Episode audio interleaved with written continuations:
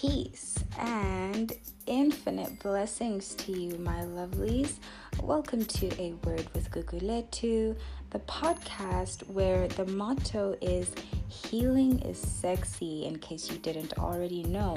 Now, if you're here for the first time, thank you so much for joining. You chose a good episode to join us on because this one's a little bit special with a guest. And of course, if you're already part of the Sexy Healers Gang, you know what it is. Stay sexy. I missed you so much. And you guys, apologies for the delay on the episodes being released. I was a little bit busy, and I just needed to take some time, but I'm so happy to be back, and I hope you are happy to have me back so that we can continue having these amazing conversations that just uplift us and encourage us to heal in the ways that we need to heal. So I'm very glad to be back. For this episode, there was actually a live conversation that I held with the guest of this episode, who is Onalerona Mahlare, and you can find that on IGTV. For the Instagram account at A Word with Guguletu, no underscores, nothing, just at A Word with Guguletu. And of course, you can watch that and refer back to it if you'd like to. Only the first part of the live was able to be saved. I'm still in a battle with technology, but it's there if you want to watch it. Another thing I want to say is if you do want to be in communication with me, if you have some questions, some comments, if there's anything that you think is maybe worth discussing, do send me a message at A Word with Guguletu. You can also send me a message on my Twitter account, which is awwGugu, so awwGugu, or Gugu. So yeah, I'll be happy to hear from you guys, and to hear your insights and anything that you have to say, because remember guys, I really want this to be something that can be a community initiative. You know, like, we're kind of building a little community for ourselves here, like the Sexy Healers Gang. Like, how dope is that, you know? Anyways, if you know, you know. So, today's episode will be sort of like an interview-styled episode. And the guest, as I've already said, is Onalerona Mahlare. And in this episode, we're going to be talking about all things financial feels, you guys, because in case you didn't know, money is an energy. It's a reflection of some kind of energetic exchange that has happened, and so I think it's absolutely important that we talk about it, as well as how to better handle our personal finances. So Ona is an old friend of mine, and we reconnected over this topic of money, and she knows a little bit more about it because that's what she's studying. So that's it. That's what's going to be in today's episode. So I truly hope that it is helpful to you. I hope that it expands your perception.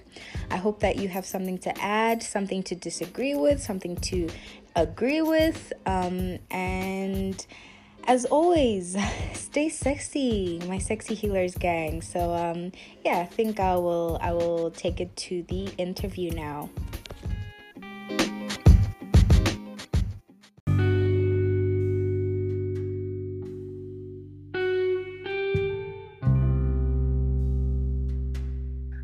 I've actually been a little bit busy because I think I needed to take a break from the trying so hard to heal, and I just needed to be in the present moment. And by the grace of God, I was able to travel, and it was really good for me just to be able to regroup, you know, mentally, spiritually, emotionally. And I think I've learned a lot about myself, and I've had a lot of downloads that I'm definitely excited to share with you guys as I upload episodes. So for those of you who have been patiently waiting, thank you. I appreciate that so much. And yeah, let's get the show back on the road. So today's episode is going to be a little bit different, and I'm very excited because I've always said this, is that the intention is for us to really build a community of people who are not even necessarily like-minded, but a community of people who are willing and able to learn from each other, help each other to grow. And you know, with that, you need to collaborate with other people. And so I'm very excited about today's episode. And I wanted us to go into the topic of finances. And I was reconnected to an old friend of mine from primary school, and I will allow her to introduce herself as well. But just that conversation alone, it made me realize a lot, and I think it's important to talk about our financial well-being as well in the conversation of spirituality and emotional well-being, because those things affect and reflect off of each other. And we are now in very tumultuous times financially. I don't think that very many people are, you know, have very happy wallets. I could be wrong, you know. But with that being said, I think it's a conversation that is worth having, and I'm so excited to have my guest here today as we talk about our financial feels. And yeah, so she's been patiently waiting, so I will allow her to introduce herself now. Thank you so much, Gugu. Hi, everybody. The name is Onalerona Mahlare. I am quite passionate about this finance topic, hence I am studying the Bachelor of Commerce in Accounting. It is my first year. Mm-hmm. Yeah, it's been quite the journey, actually. Thank you so much for having me, hey?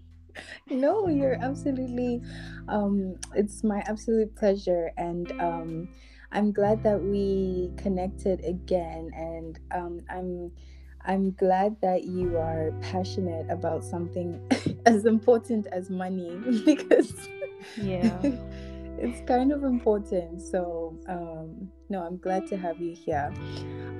So you said you are studying at the University of the Free State? Yes, I am. That's wow. Yeah. And what is the exact course that you're studying? The Bachelor of Commerce in Accounting, so I'm majoring in accounting. Got it. So can you give us and like our viewers and even me a little bit of an idea of, once you're done with that degree, like what are the kind of roles that you could go into, or careers? Would that just be an accountant, or are there more variations of careers you can go into? You can typically go into, you know, follow the accounting, you know, become an accountant type of route, or mm-hmm. further on and advance into a chartered accountant, or you could teach accounting, you could become a lecturer, mm-hmm. you could also an auditor, you can become an auditor. There's actually quite a lot of things that you can do with accounting. It's a skill, remember? Right. Needed, yes. So right. Yeah. No, I think that's a very good way to put it, because I mean, in any industry that you're in, really, every company is gonna need to have somebody who can audit their things, or who can do the payroll, or right. So yeah, I think that's it's a very good skill to have, and especially if you do have entrepreneurial, you know, goals, then I mean, I think it lessens the chances of you getting played a little bit. It does. It really does. So I'd like to believe. I guess we'll find out soon. Soon. And how have you found the transition into university? Because how old are you, if you don't mind me asking? It's not a problem. I'm 18. Wow, okay. Yeah. You sound a lot older. You're very mature. Yeah, no. So how have you found the transition into going into university, and I guess just in terms of maybe being away from home and also financial, like how do you manage that? So for the most part, since grade 7 until matric, I was in boarding school, so I was mostly away from home. So me being away from home right now is not something new to me. It's quite familiar. So I'm able to deal with the homesickness that comes along with it. Right. The transition, I will not say it's been smooth because there's no such thing. It has been quite, I think I was well prepared for it. I expected it, and I think I'm handling it quite well. And with terms to finance, I really just try my best. I live below my means, but obviously the first few months it was really difficult because my first time handling such a sum of money, right. And I have to, cover all these costs like groceries, right, and so on and so forth. But so far, I think I've been doing really well.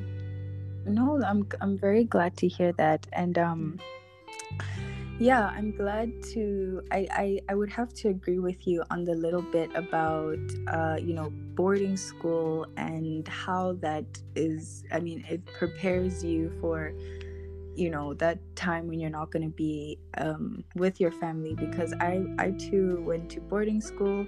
I mean, there was a period where I moved like out of the country for a while, so I think.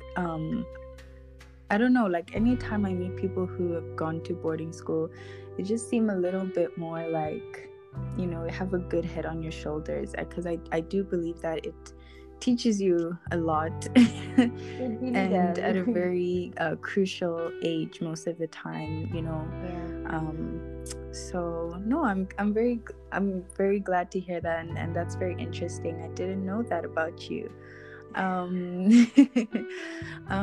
Okay. So okay, let's get into the financial bit a little bit. To you, why is personal finance something that is so important? I mean, from just first of all, you're a young person, right? And a lot of the times as young people, we don't have the ability to think so far ahead, or we're not really interested in finance and things like that. So to the point that you actually wanted to go and study, this. I'm guessing you're very good at math, but other than that, why is personal finance so important to you? Well, personal finance is very important because, I came across a quote earlier on this week. It said, money is not everything, but everything needs money. Because if we look at our basic needs, shelter, you need money for that. Food, you need money for that. Clothing, you need money for that. So now it is very important that we are intentional with how we handle our money, and that we're educated in this aspect so that we can make informed decisions about our hard-earned money. Because if you calculate the effort and the hours you put into actually being compensated on a monetary basis in terms of a salary, and you don't make very wise decisions with your money, you end up in a really bad place. Right. So it's very important that we are well informed about these types of things. Right. Yeah. No, that's so true. And I think, maybe just I mean, I think I'm too much of an abstract person. I suffer, I struggle with logic sometimes. But if we just start to connect those two things, I think what you're saying essentially is that, you know, there's certain energy that is being put into making money, right? Or a certain amount of money. So there's certain things that we want from life.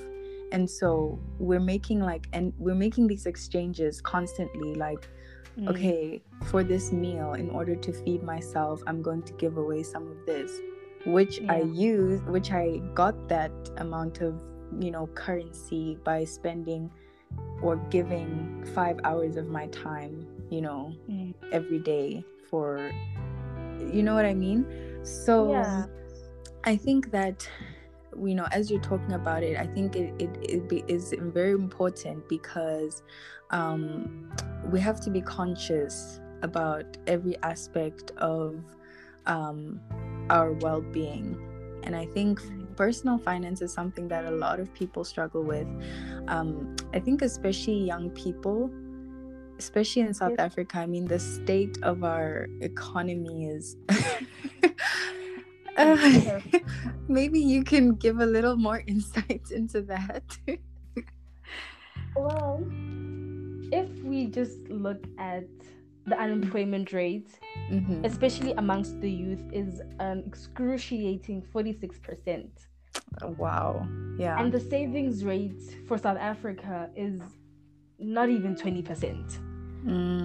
So we don't have jobs, so a lot of us are just, you know, sitting around and we're just trying to make ends meet. But a lot of the times there's more month than there is money, right? And that is really a problem. Yeah, right. I mean, it's a horrible predicament to be in, especially when you think about the state. I mean, a lot of people can't afford to go to school even without going into a debt. You know, it's like it's an unspoken rule that comes with it for a lot of people. So now you're trying to manage that, but then there are no jobs.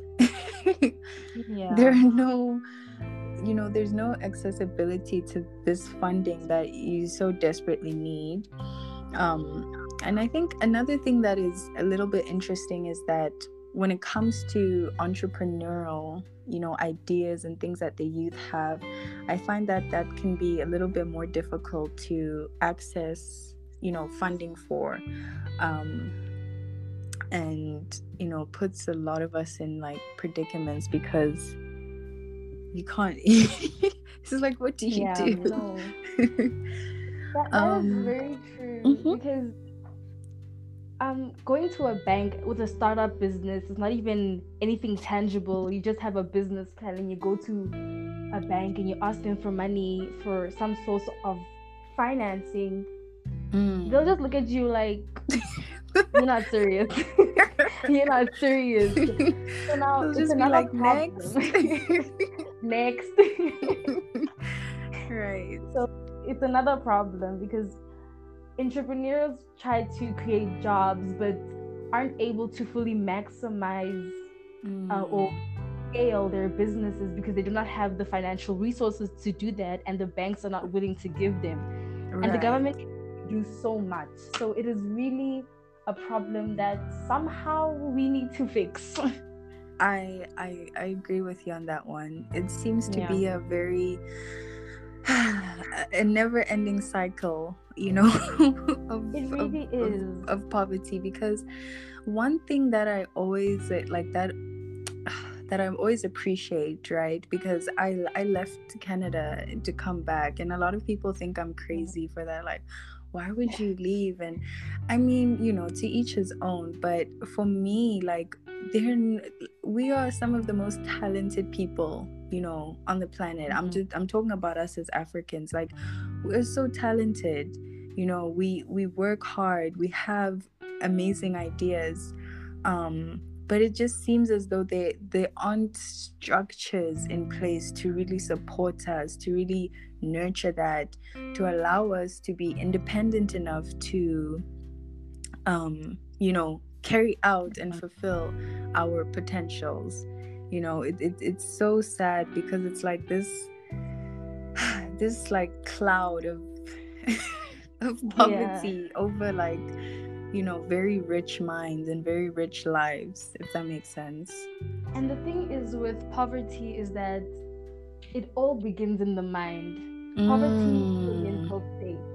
So now if you're born into a system that from the get-go teaches poverty, then you're bound to become a poverty-ridden person. You know, go to break free from the system that, in a sense, what's this word? Like oppresses? No, it gives security. Well, it gives an idea. I see. You have security because, like you mentioned earlier, people need money to go to school. Like, we cannot afford to go to school. And some people have debt. And now that debt is a constant debt. And then you don't get a job. And it keeps growing. It doesn't wait for you. It doesn't care whether you have a job or not. It'll keep on growing.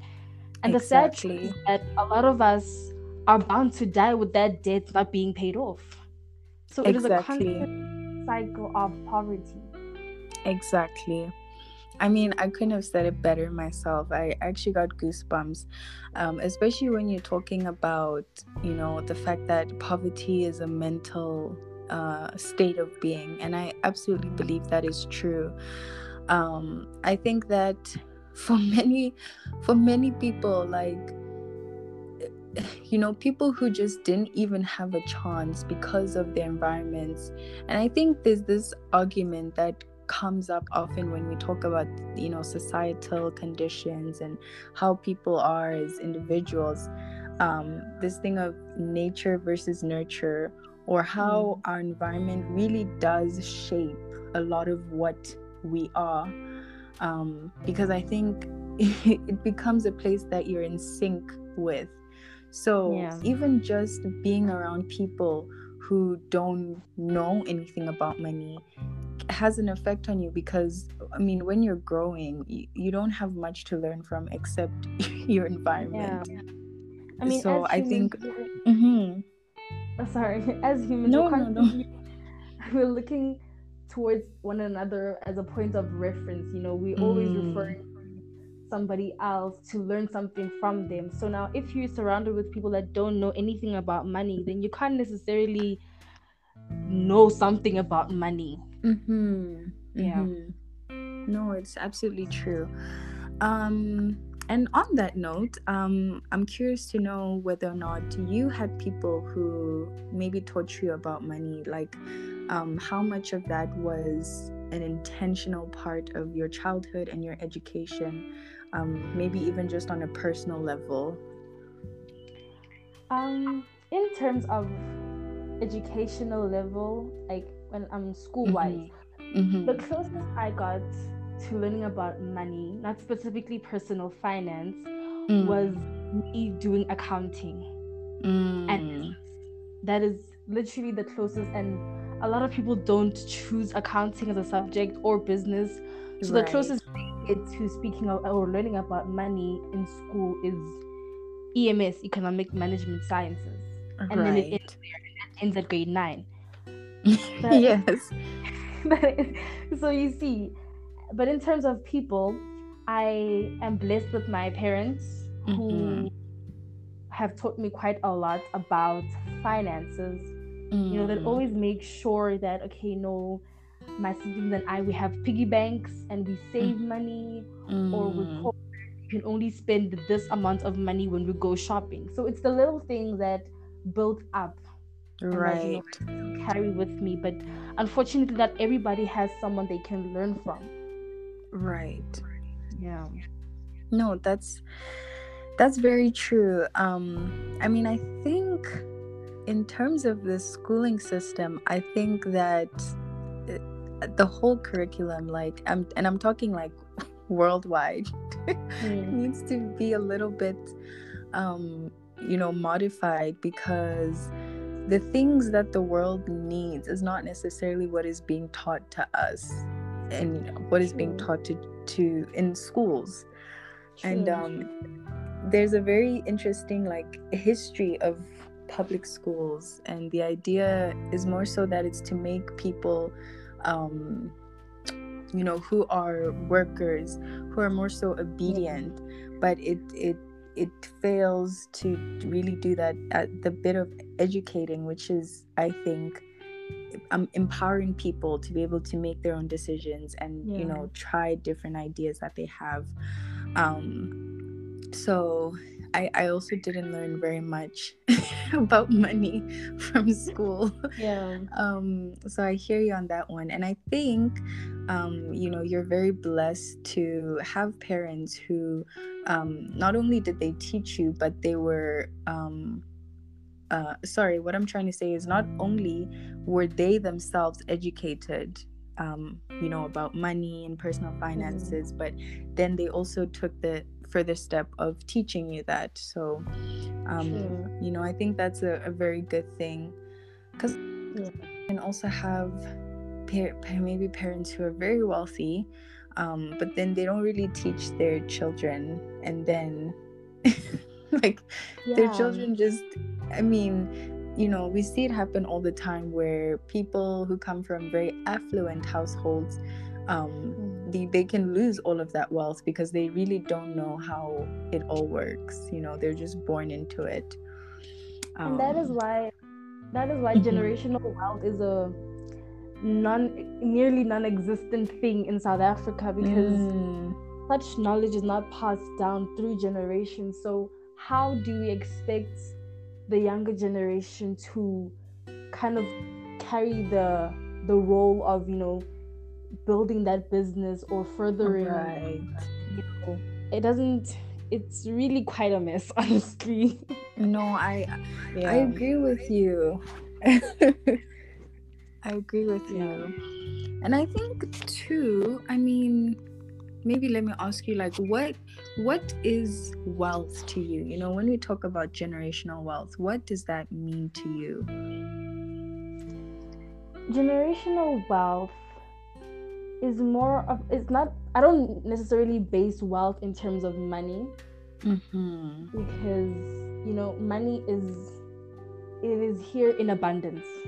You know, it comes, it goes, it flows, it's ever flowing, it does not stay stagnant or whatever.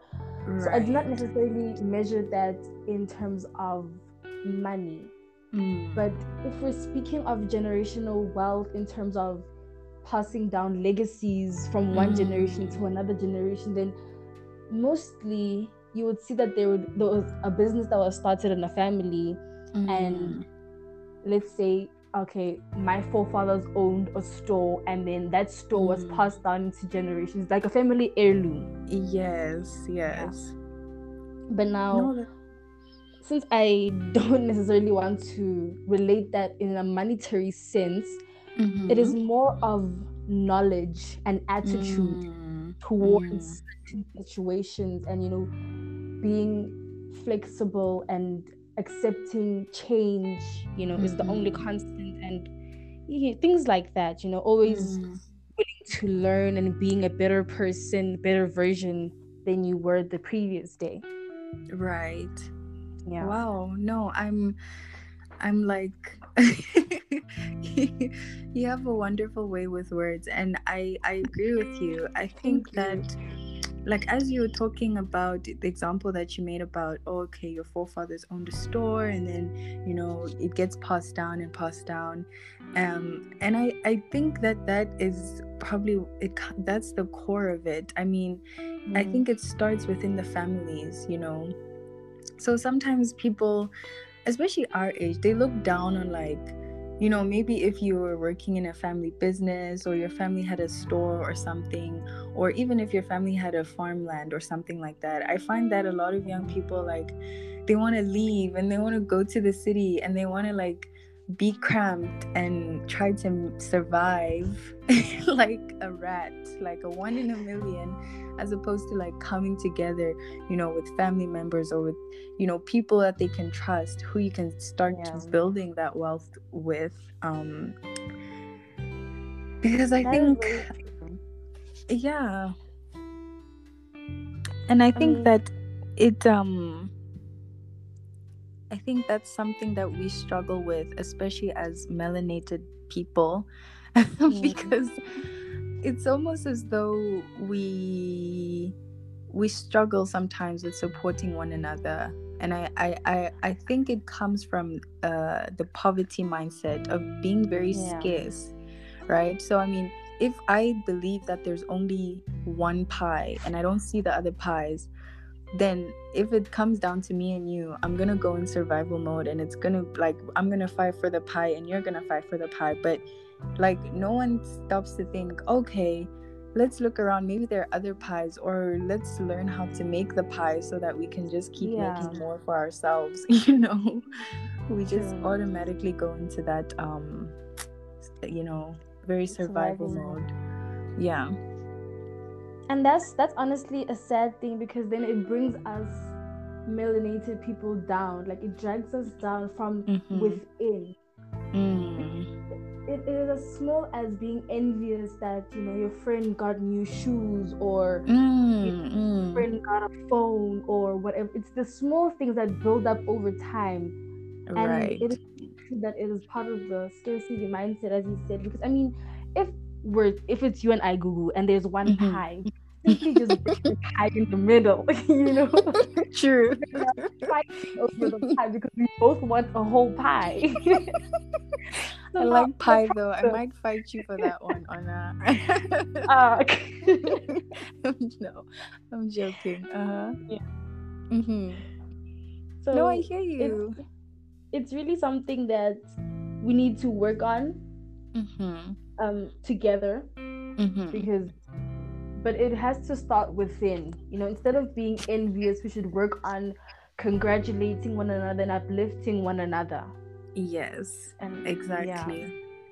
And I think too, that's where now being sure of yourself, all of these other aspects, the spiritual aspect, it matters. Like, everything plays into each other, because, I mean, if I see somebody with new shoes, I mean, if I'm a confident person, I have 5 pairs of shoes that work, that I use. Like, it just doesn't make sense to me, like, Uguti now. What? Like, I want this shoe because what? Because someone else is... What? You see, so I think it all works together, and I believe in what you're saying about it starting from, you know, the internal. Because I really do, you know, when you say that poverty is a mindset, I believe that is 100% too. True. I don't think it necessarily means that when you say, okay, I have $1 million, now you have $1 million, but it's about your capability, like your self-worth. How do you value yourself?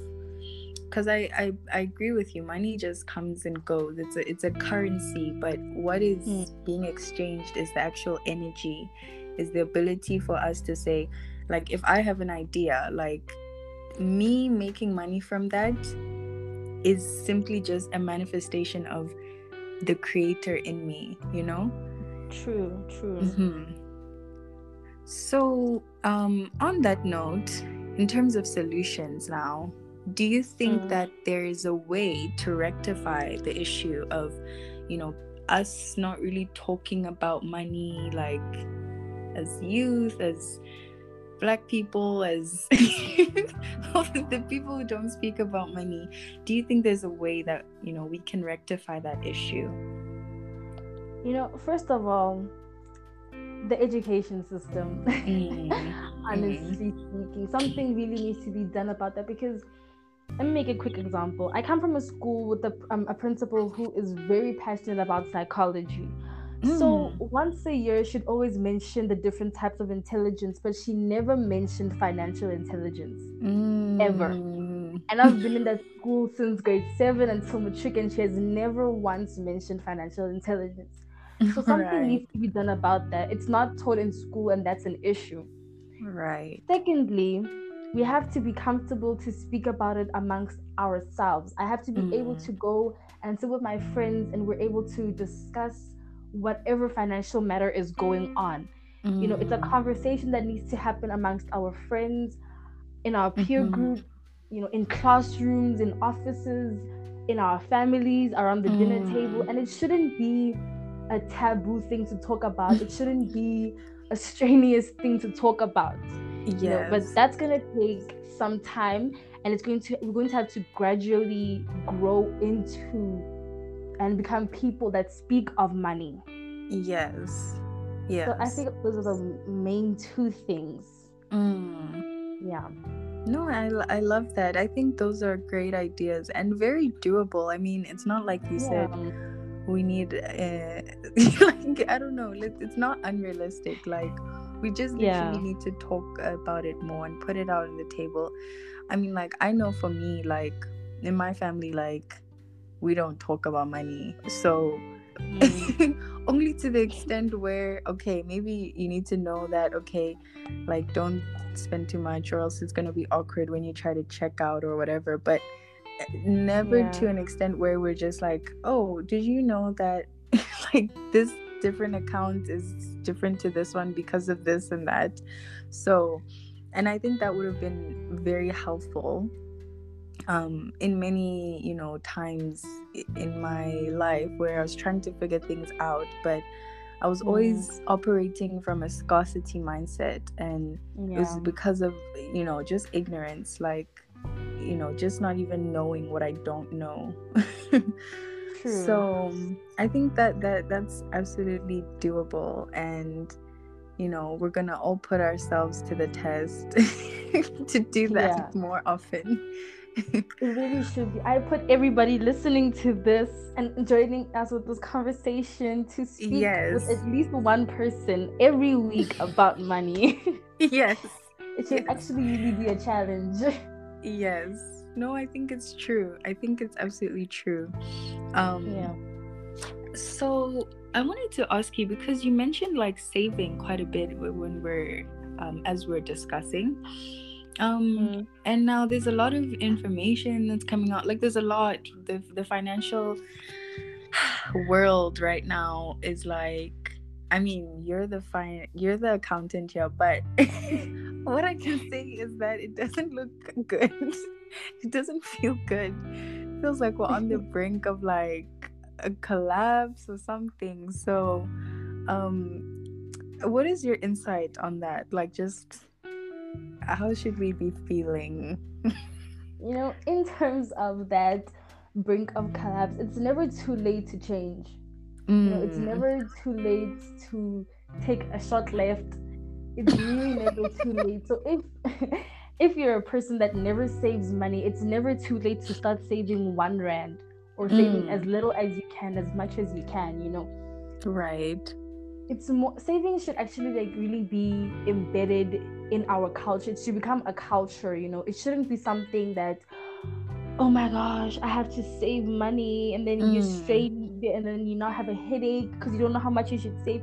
No, the bare minimum, that 2 rand that you picked up on the street, yes, put it in your piggy bank, you know. Right. It should really become a lifestyle, a culture. No, I hear you. I mean, I've also heard a lot of people say things like, you shouldn't, like, not maybe you shouldn't be saving, but they say it's along the lines of like, saving is something that is, you know, useful to banks. So if we want to be like, for your financial freedom, you want to invest more in things. What are your thoughts on that sentiment, like saving versus investing? Because I've literally watched people who say like, no, don't save, just like have a small amount but then just invest. I was like, okay.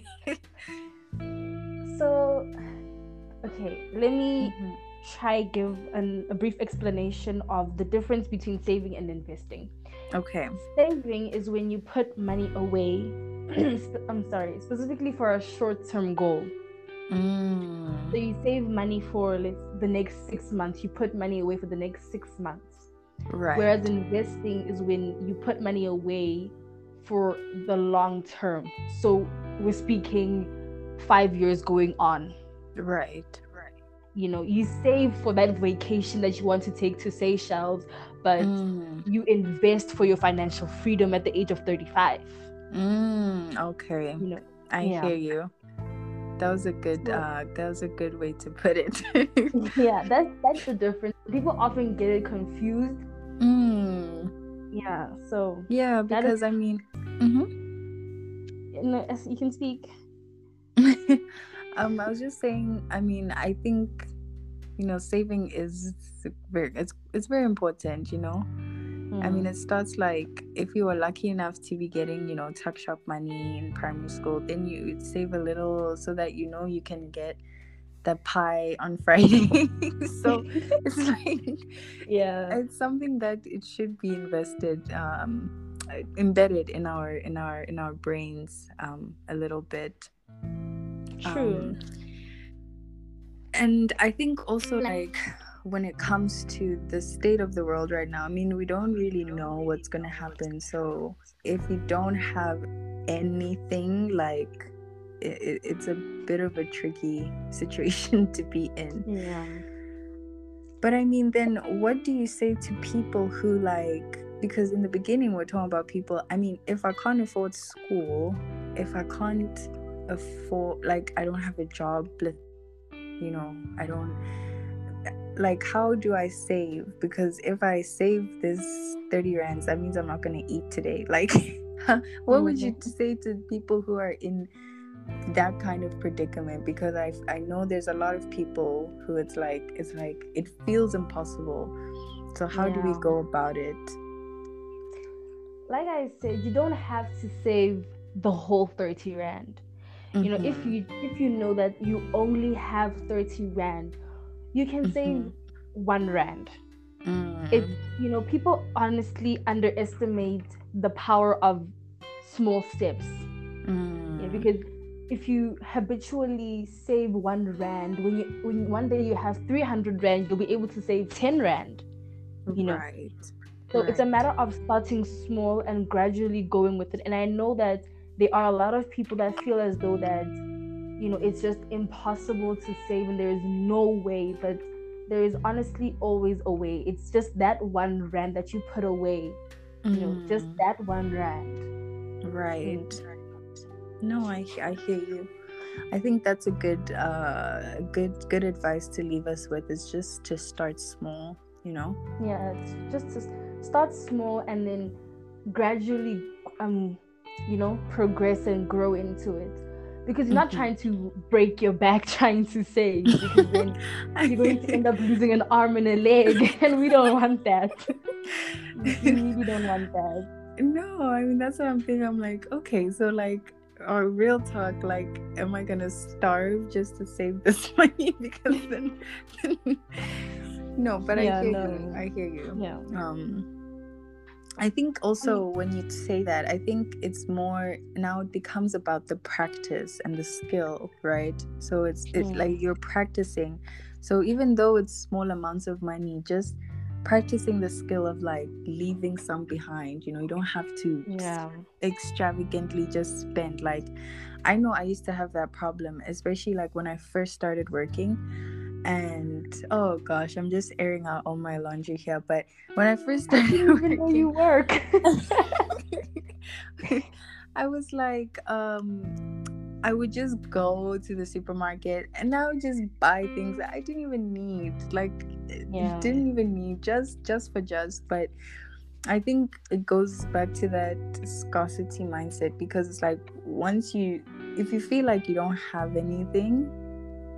As soon as you get a little bit, you can't even make the intelligent decision to save some. Like, you just go like, no, let me spend it all. True. I mean, if you look at the statistics, majority of the households in South Africa spend 70% of their money trying to cover up debt. And how you get into debt is when you spend money you don't have.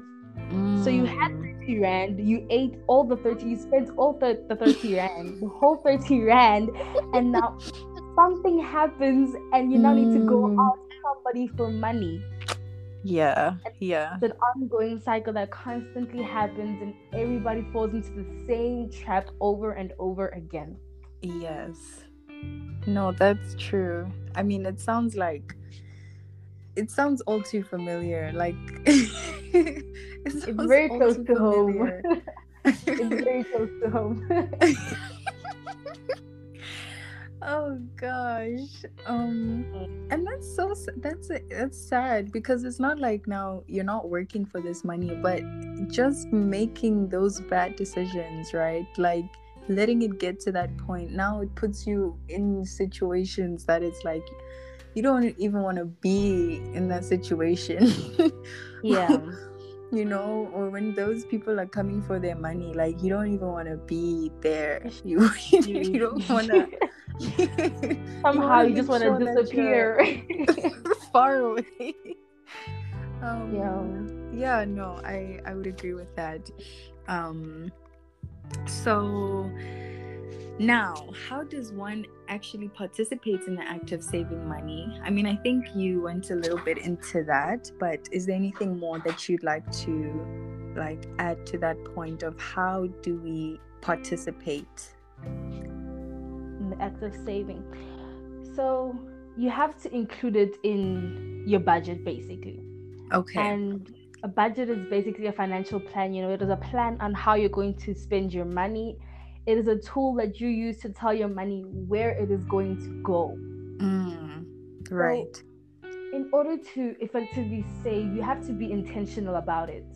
Mm-hmm. So whether you write down your budget, mm-hmm. Some of us think cooking, some of us our budgets are now heads, and then we end up with no money. I was just about to say, like, oh man. I have writing skills, but not those kinds. I'm still working on that too. Uh-huh. So you have to be intentional, you know, like drop a budget, see how you spend your money, and try. Let's say you get about 5,000 Rand, save 10 Rand that month. Right. You know, right. Include it in your budget, that it is an intentional act. And also... Right. We should also adopt this mentality of don't save what you have left over. You know, save money first, then spend on other things. Right. You know, people call this the act of paying yourself first. Because a lot of the times when we receive money, we're so quick to spend it and give it to other people, and we don't have any left. You know, we worked for it. We don't have any of that money. You don't see it by the end of the month. You don't see anything. It's gone. It's gone.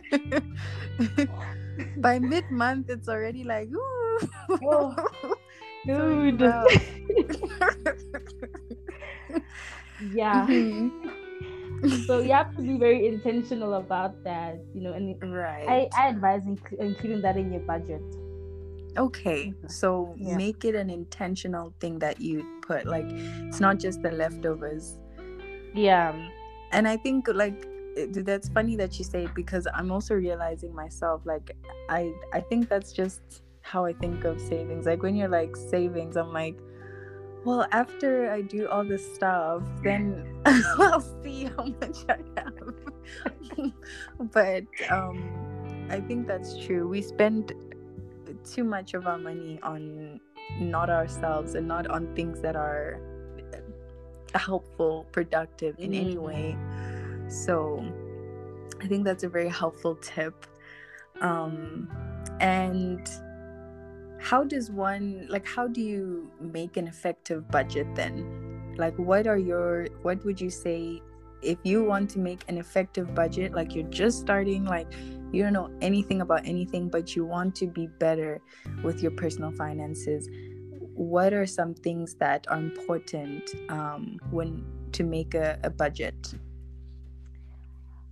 So I personally use the 50-30-20 rule, mm-hmm. which basically states that 50% of your income, you will spend it on things that you need. And guys, when I say things that you need, I mean things that are crucial to your survival. Okay, I'm not talking about a pair of Jimmy Choos. No, I'm talking about bread and butter and water. And pop. Okay. And pop. Okay. And then 30% of your income, you will spend it on things that you want. So this is what this is the money that you'll use to buy those Jimmy Choos, okay? Right. Right. So that, you know, don't be miserable when you're, you know, making a budget. Say that you don't have any money to spend on yourself, you know, to take yourself on a young date. So that's what you'll keep. Exactly. 30% of that. And then 20% of the money, you will save it. Okay. Yeah. But then it won't... Okay, you have to be honest with yourself. Completely. You know, be alone in a room if you have to, and actually calculate and track where your money goes. Because I could say spend 50% on things that you need, but if we're being honest, you need more than 50% to cover your needs. Right. Yeah. Right. So you can use that 50-30-20 rule as like the baseline, and then build on top of that, you know, make a few tweaks here and there, right, for it to work in your favor. Because again, it is personal finance. It's not a one size fits all. Yes. Because what works for me might not work for you. Yes, that's very and true. Another thing when it comes to budgeting is that you have to be very self-disciplined, guys. Yeah. Self-discipline is very important. And I will not lie, guys, that thing is difficult. I have zero self-discipline, but I am working towards, you know, having some self-discipline. So it is very important that you stick to that plan that you have set in place. Because if you actually really want to see a change, then you have to put in the work. Yes, that is true. Yeah. And two, I think... I mean, with the self-discipline thing, I'm with you on that. Like, it's like, you know, there's certain areas where it's like, oh, I'm the most disciplined person when it comes to that. But then take me to this area, and then you've hit on my weakness, and it's something that I need to work on. And I was just going to say that I think that the importance with discipline and consistency is that you're then able to actually see, like, if it's working or it's not, or what needs to be adjusted. Because I've found in the past, like, when I've tried to stick to things, or when I tried to achieve something, but I wasn't able to stick to a particular plan, you know, or of action or something, it was so counterproductive, because then it's like, I haven't even tried, essentially, you know, like, I can't even see if this could actually work, because I'm not allowing myself to stick to it, and I'm not being disciplined in that sense, and allowing the results to show themselves. True. So and in terms of being consistent, it's a matter of, okay, you're driving from Polokwane to Cape Town. If you keep on changing your route, you'll never get to Cape Town. That's true. You'll never get there. You might even end up in Polokwane. You know? So you have to be really consistent and self-disciplined, and you need to know what you're working towards. Yeah, absolutely. So, Ona, you've left us with a lot of gems today, and so maybe the last thing for us to wrap up is, how would you link the topic of personal finance with healing?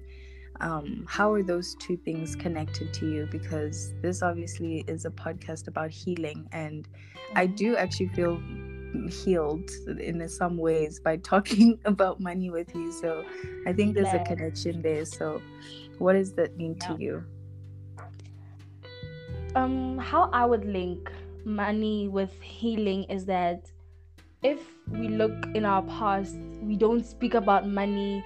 It's a matter of, when you ask your parents or your guardians for money, they'll tell you that money is the root of all evil, or grow on trees, or am I made out of money, or, you know, and those things stick with us, and they build our beliefs around us.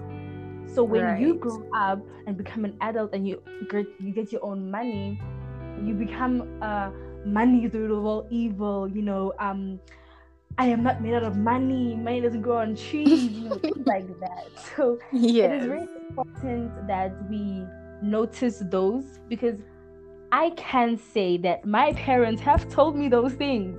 you know, but it's a matter of being educated and educating yourself about it. Yes. Because it is very important, you know, there are things that we need to do, you know, in terms of, you know, money, like budgeting and saving, that can make us, you know, and make us better for, you know, better people, Yes.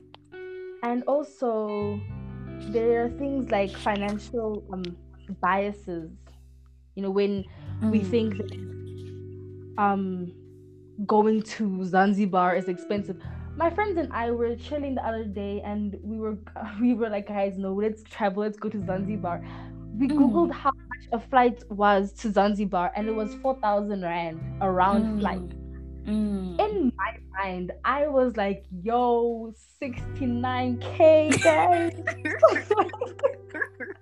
Just like, you know, yeah, just like, yeah. I was not ready. You know, but if you actually check these things out, then you actually realize that it's not as bad as people make it seem. And it's not always as people make it seem, you know. Yes. And also, like, how you perceive money, how you view money is very important. And once you educate yourself, your view on money changes, because money is nothing but a tool. Yes. But now people make money the goal. And if money is the goal, you will never reach your goal. So that is another aspect that we really have to work on and improve, is how we perceive money. Yes. Yeah. No, I love that. And just to add on to that, there's actually another episode I was recording, but I think I said something very similar. I said, but it was in the context of happiness. I said, does money really make you happy, or is it things that you can get with the money? Because I believe that now, if you say money makes you happy, you're limiting yourself, because money is money. It's going to be there sometimes. It's not going to be there sometimes. Like, it's how it goes. But now, if you're saying it's things like providing for my family makes me happy, or the work that I do makes me happy. Well, now you're expanding, because there are many ways to provide for your family. There are many ways to grow that love that you have for the work that you do. So I love the way that you put that. And I think, go on. In terms of, you know, how you said it, I like how you said it, how money doesn't take away happiness. I came across this quote by an old classmate of mine, and he said, not that money doesn't buy happiness, but money doesn't take away sadness. So now it's a whole shift on how we understand that particular quote, is that if initially you're a deeply troubled person, or you're just genuinely sad, then money can't do anything about that for you. And even if, okay, buying a chocolate brings some sort of satisfaction, it is temporary. Exactly. And I always tell people that, first of all, happiness is a choice, and it comes from within, because if you expect outside forces, external forces, to make you happy, you will always be disappointed, which fuels that sadness. Exactly. Yeah. Exactly. No, yeah, you said it perfectly. I think it's important we have these conversations, because a lot of us are feeling lost because we don't have money, but we're missing the fact that we are abundant souls. You know, our souls are infinite. So I think what we need to do is be able to tap into that, and we really do need to start, like, healing ourselves, like the emotional bits, like the spiritual bits, like, because when you have no sense of direction, no grounding, no, like, compass, it doesn't matter what is in the external, you know, you're gonna fall into a lot of different things that you don't want to fall into, because what you really want is direction. What we all really want, we want to feel like our waking up every single morning is bringing some kind of impact, and it has a purpose in this world. Like, we're not just floating around and waiting for life to happen to us. So I think it's absolutely true, and I love the way that you phrased it. Yeah, and I love how you mentioned that we're spiritual beings, because that is true. We are spiritual beings, mm-hmm. Living a physical or experiencing a physical life. Right. We are beyond the physical form. Mm-hmm. So it is very important that people do some deep dive into this whole being a spiritual being, because that's initially what we are. Mm-hmm. Yeah, absolutely. And I believe that once that abundance is realized within, the money comes easily, it will attract. It will come. Yeah, it'll come. I believe money, like has a spirit, or like I don't know how to explain. Like, it has a spirit, and it's just, we have to figure out what does money like? Sometimes you just have to figure out, what does money like? What would make money want to come up to me? Help me. It's funny. So, it's funny that you say that, hey, because I have this picture. It says, if you chase a cat, you'll never catch it, but if you have something that the cat wants, like fish or milk, it'll come to you. It will chase you. And the same, it'll chase you. Exactly. And the same work with the money is that if you chase money, you'll never get it, but if you have something that money wants, then it'll come to you. Exactly. And also, I can't tell you what money does not want. Okay. Money does not like. Please do. So please leave us with what money does not like, so that I can fix my life. One big thing that I've noticed is that money does not like negative vibes. It does not like being spoken of negatively. I mean, if we relate that to people, if someone says something terrible about you, Gugu, and is constantly saying something terrible about you, you have no desire. You don't want to be associated with that person. Yes. And the same works. Nancy, like, Mom Koposi. Like, no one wants to be around Mom Koposi. Exactly. And the same works with money. If you're constantly going to say money is the root of all evil, or people that are wealthy are evil, or money can't buy you happiness, or you're always negative towards money, it'll never come to you, and that's just that. No, I feel you. And before we run out of time, I feel like this was way too short. I need to have you back on here. Like, I'll be back. I'll be back on here. We need a whole financial course, like we do, hey. No, we do. But I think I think ultimately, guys, we have to speak into our existence, the lives that we want, and that includes money. So thank you so much for being here, Ona. I had so much fun, and I think we should try to arrange for you to be back here. Yeah, I would really love that. Thank you so much for having me, Gugu. Of course. Now stay well, and stay sexy, and stay rich. I'm wishing that onto your life. I accept. I receive. Okay, bye, Ona. Bye. God bless her. Thank you.